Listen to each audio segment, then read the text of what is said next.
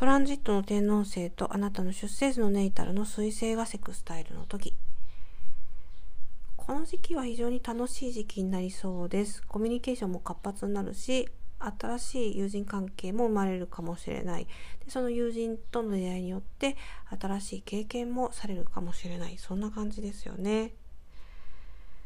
そしてですね旅行に関して前回のコンジャンクションでちょっと気をつけた方がいいかもしれないですよっていう話をさせてもらったんですけど今回のセクスタイルえこれは非常に良い時期で出てますね。で例えばこうカントリーサイド。まあなたのお住まいからそんなに離れてないところのちょっとしたこう田舎町みたいなところに行かれてこう登竜して楽しまれるのが良いかもしれません、まあ、コロナがあるので気をつけて、えー、行っていただく形にはなりますけどね。そしてですね、まあ、このトランジットの時期っていうのは非常に学ぶのがいい時期なんですけど何かその資格取得のためにもう訓練もうすごくスパルタ的にこう学ぶんじゃなくてなんか興味の向くままに行動することによって学びたいことが生まれてくるとかそんな感じなんですよね。あなんかすごくいい感じですよね。そして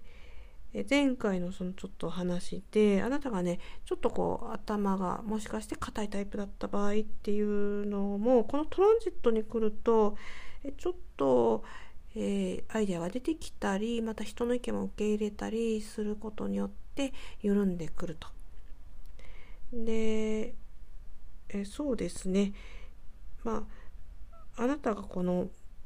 前回はねそのちょっとこう神経系統にねこのトランジット天王星と水星来やすいって話したんですけど、まあ、そんなこともなく、え楽しく過ごせるようなそんな雰囲気ありますね。じゃあちょっとね気をつけた方がいい点あるんだろうかって考えた時に1点だけそれはあってあなたの周囲の人でちょっと態度がね尊大な人